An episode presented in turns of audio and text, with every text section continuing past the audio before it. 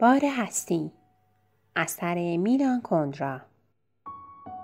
ترجمه دکتر پرویز همایون پور نشر قطره.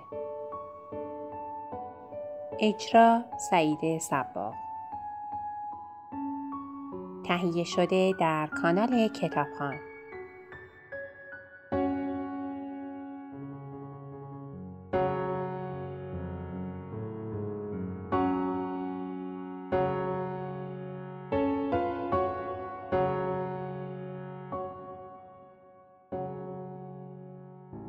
روشنایی و تاریکی به نظر سابینا زندگی کردن به معنای دیدن است.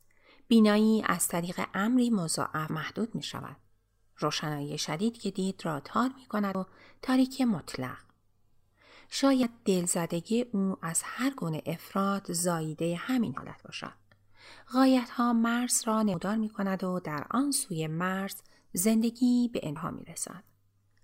میل فراوان به افراد در هنر نیز مانند سیاست نوعی اشتیاق پنهانی به مرگ است. در ذهن فرانس کلمه روشنایی تصویر چشماندازی نیست که خورشیدان را روشن می کند بلکه روشنایی برای او منبع خود نور مثل یک لامپ یا یک نورافکن است. استعاره های آشنا نظیر آفتاب حقیقت و درخشندگی تابناک خرد همواره از ذهن او خطور می کند. روشنایی و تاریکی هر دو او را مجذوب می کند. در زمان ما خاموش کردن چراغ برای عشقبازی مسخره به نظر می رسد. فرانس این را می داند و چراغ کوچکی بالای تخت خواب روشن می گذارد. وقتی به سابینا نزدیک می شود چشمهایش را می بندد و تاریکی می تبد. این تاریکی صاف و ناب مطلق بدون تصویر و بینایی است. این تاریکی پایان و مرسی ندارد.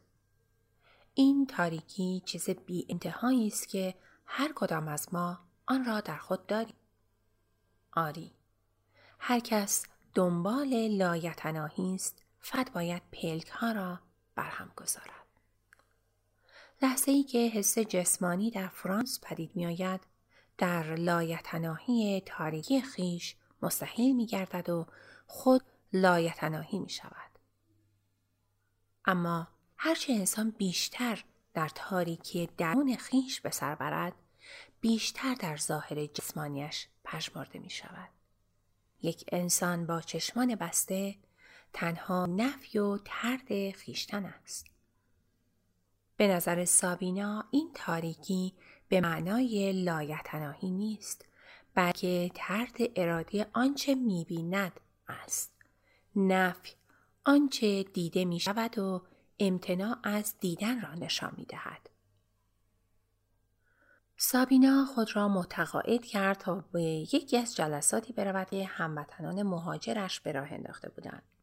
باز هم بحث بر سر این بود که میبایستی در برابر روزها سلاح به دست گرفت و جنگی یا نه.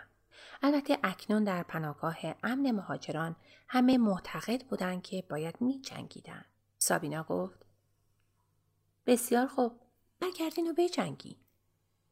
این حرف را نبایستی می گفت.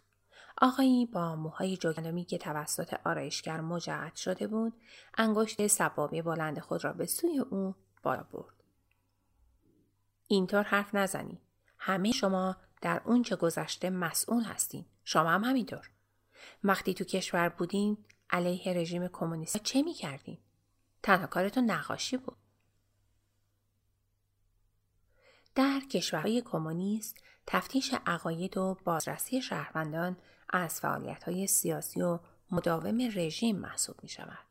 برای اینکه نقاش اجازه عرضه کردن نقاشی هایش را کسب کند برای اینکه کسی بتواند ویزا بگیرد تا تحصیلات خود را در کنار دریا بگذراند برای اینکه بازیکن فوتبال در تیم ملی پذیرفته شود نخست باید انواع گزارش ها و گواهی های جور از دربان، از همکاران، از پلیس، از حوزه حزب، از کمیته کارخانه راجع به او جمع آوری کردند. سپس این گزارش ها و اطلاعات جمع شده توسط کارمندانی که منحصرا این کار گمارده شده اند جمعبندی سبک و سنگین و خلاصه می شود.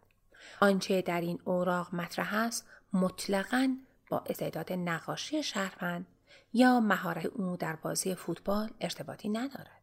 همچنین این مطلب که ممکن است سلامتی کسی بستگی به کنار دریا رفتن او داشته باشد مورد توجه قرار نمی گیرد. در این اوراق تنها یک چیز مطرح است که نیمروخ سیاسی شهروند نام دارد. صحبت هایی که می کند، آنچه می اندیشد، آنچه رفتار می کند، شرکت او در تظاهرات و جلسه ها یا حضور در رژه اول مهمه با توجه به اینکه همه چیز یعنی زندگی روزانه ترفیع رتبه و تعطیلات به چگونگی توصیف اخلاق و رفتار شهروند بستگی دارد همه مجبورند برای بازی فوتبال در تیم ملی برگزاری یک نمایشگاه یا گذراندن تعطیلات در کنار دریا تا حدودی که خوب توصیح شوند با مراجع رسمی کنار بیایند. سابینا در حالی که حرفهای آن آقای مخاکستری را میشنید به این چیزها فکر می‌کرد. اینکه هموطنانش خوب فوتبال بازی می‌کنند یا در نقاشی استعداد داشته باشند برایش اهمیتی نداشت. هیچ هموطنی هرگز به آنچه او نقاشی می‌کرد تجایی نکرده بود. تنها یک چیز براش جالب بود. دانستن اینکه آنها چگونه مخالف فعال یا غیر فعال رژیم کمونیست بودند. چه زمانی مخالفت خود را آغاز کردند؟ آیا مخالفتشان جدی است یا تظاهر می کنند؟ چون نقاش بود می‌دانست چگونه چهره ها را نظاره کند. مثلا از پراگ قیافه اشخاصی را که میل شدید به تفتیش و بازرسی دیگران دارند میشناخت. انگشت سبابی تمام این اشخاص کمی بلندتر از انگشت وسط بود و همیشه آن را هم به روی مخاطبین خود بلند می کردن. بلاوه نووتنی که 14 سال تا سال 1968 بر بوهم حکومت می کرد اینن همین موهای خاکستری را داشت که توسط آرایشگر مجعل شده بود و می توانست از بابت داشتن بلندترین انگشت سبابه در میان اهالی اروپای مرکزی خود ببالد. وقتی آن مهاجر مخاکستری از هنرمند نقاش که هرکس پرده های نقاشیش را ندیده بود شنید که او را شبیه نووتنی رئیس جمهور کمونیست می‌داند. افتتا ارغوانی شد. بعد رنگش پرید. از نو ارغوانی شد. باز رنگش پرید. خواست چیزی بگوید و سرانجام هیچ نگفت و در سکوت فرو رفت. همه با اون صوت کردند و سابینا بلند شد و بیرون آمد. سابینا از این جریان به شدت مغموم و گرفته بود. ولی به پیاده رو که رسید با خود گفت اصلا چرا باید با مردم چک معاشرت کند در چه چیز با آنها اشتراک دارد آیا آنها چشمانداز مشترکی داشتند اگر از آنان پرسیده بودند که بوهم چه چیز را به خاطرشان میآورد این پرسش در برابر چشمانشان تصویرهای ناموزون و ناهماهنگ آشکار می ساخت. یا شاید هم عامل اشتراک فرهنگ باشد. اما فرهنگ چیست؟ موسیقی؟ دورژاک و یاناچک؟ آری. اما تصور کنید که اگر یک نفر چک موسیقی دوست نداشته باشد. در این صورت روح واحد چک با هوا خواهد بود. یا شاید آدم های بزرگ. ژان این افراد هرگز یک سطر از کتابهایش را نخونده بودند. تنها چیزی که همه آنها می توانستند بفهمند شله هاست. شکوه شله هایی که ژان به اتهام کفر در آنها سوزانده شد. شکوه خاکستری که به آن تبدیل شد. گونه ای که روح چک در نظر آنان مشتی خاکستر است و دیگر هیچ. سابینا در این افکار غوطهور بود که این اشخاص فقط در شکست و سرکوفت هایی که به یکدیگر می‌زدند شریک بودند. او به سرعت راه می‌رفت. افکار خودش بیشتر از رنجش و کدورتی که از برخورد با مهاجران در او برانگیخته شده بود آشفتش می ساخت. می‌دانست که از خود بیانصافی نشان داده و به رغم این حرفها در میان مردم چک آدمهای دیگری هم غیر از آن مردی که انگشت سبابش بی اندازه بلند بود پیدا می شوند. سکوت ناراحت کننده ای که در پی سخنان او بر جمع حاکم شد به هیچ وجه به معنای سرزنش او از طرف حاضران نبود. آنها بدون تردید از تقیان نفرت از درک نکردن یکدیگر که همه در مهاجرت قربانی آن می شدن حیرت زده بودند. در این صورت آیا بهتر نبود که به حالشان دلسوزی کنند؟ بهتر نبود که آن را موجودات رقتانگیز و مطرودی بداند که محتاج ترحمند؟ قبلا پاسخ را میدانی از همان روز که به پدرش خیانت کرد زندگی در برابر او چون راهی طولانی در مسیر خیانت باز شد و همواره هر خیانت تازه مانند یک گناه یا یک پیروزی او را مجذوب می کرد. او نمی‌خواهد در صف بماند و در آن هم نخواهد ماند. به همین دلیل است که از بیانصافی خیش تکان خورده است. این پریشانی برایش چندان نامطبوع نیست برعکس احساس می کند که به یک پیروزی دست یافته و شخصی نامرئی برای او کف می زند. اما به زودی سمستی جای خود را به استراب داد.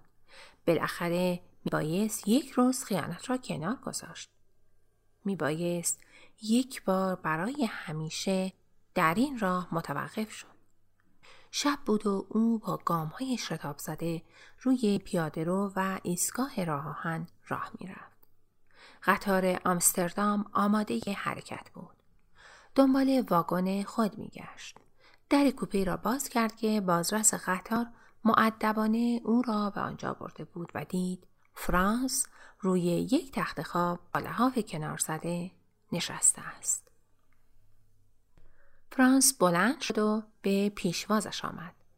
میل بسیار داشت تا مانند مبتزلترین زنان به او بگوید مرا رها مکن مرا نزد خودت نگه دار مرا به فرمان خودت در بیاور پرزور و مقدر باش اما این کلمه هایی بود که نه می توانست و نه می دانست چگونه به زبان آورد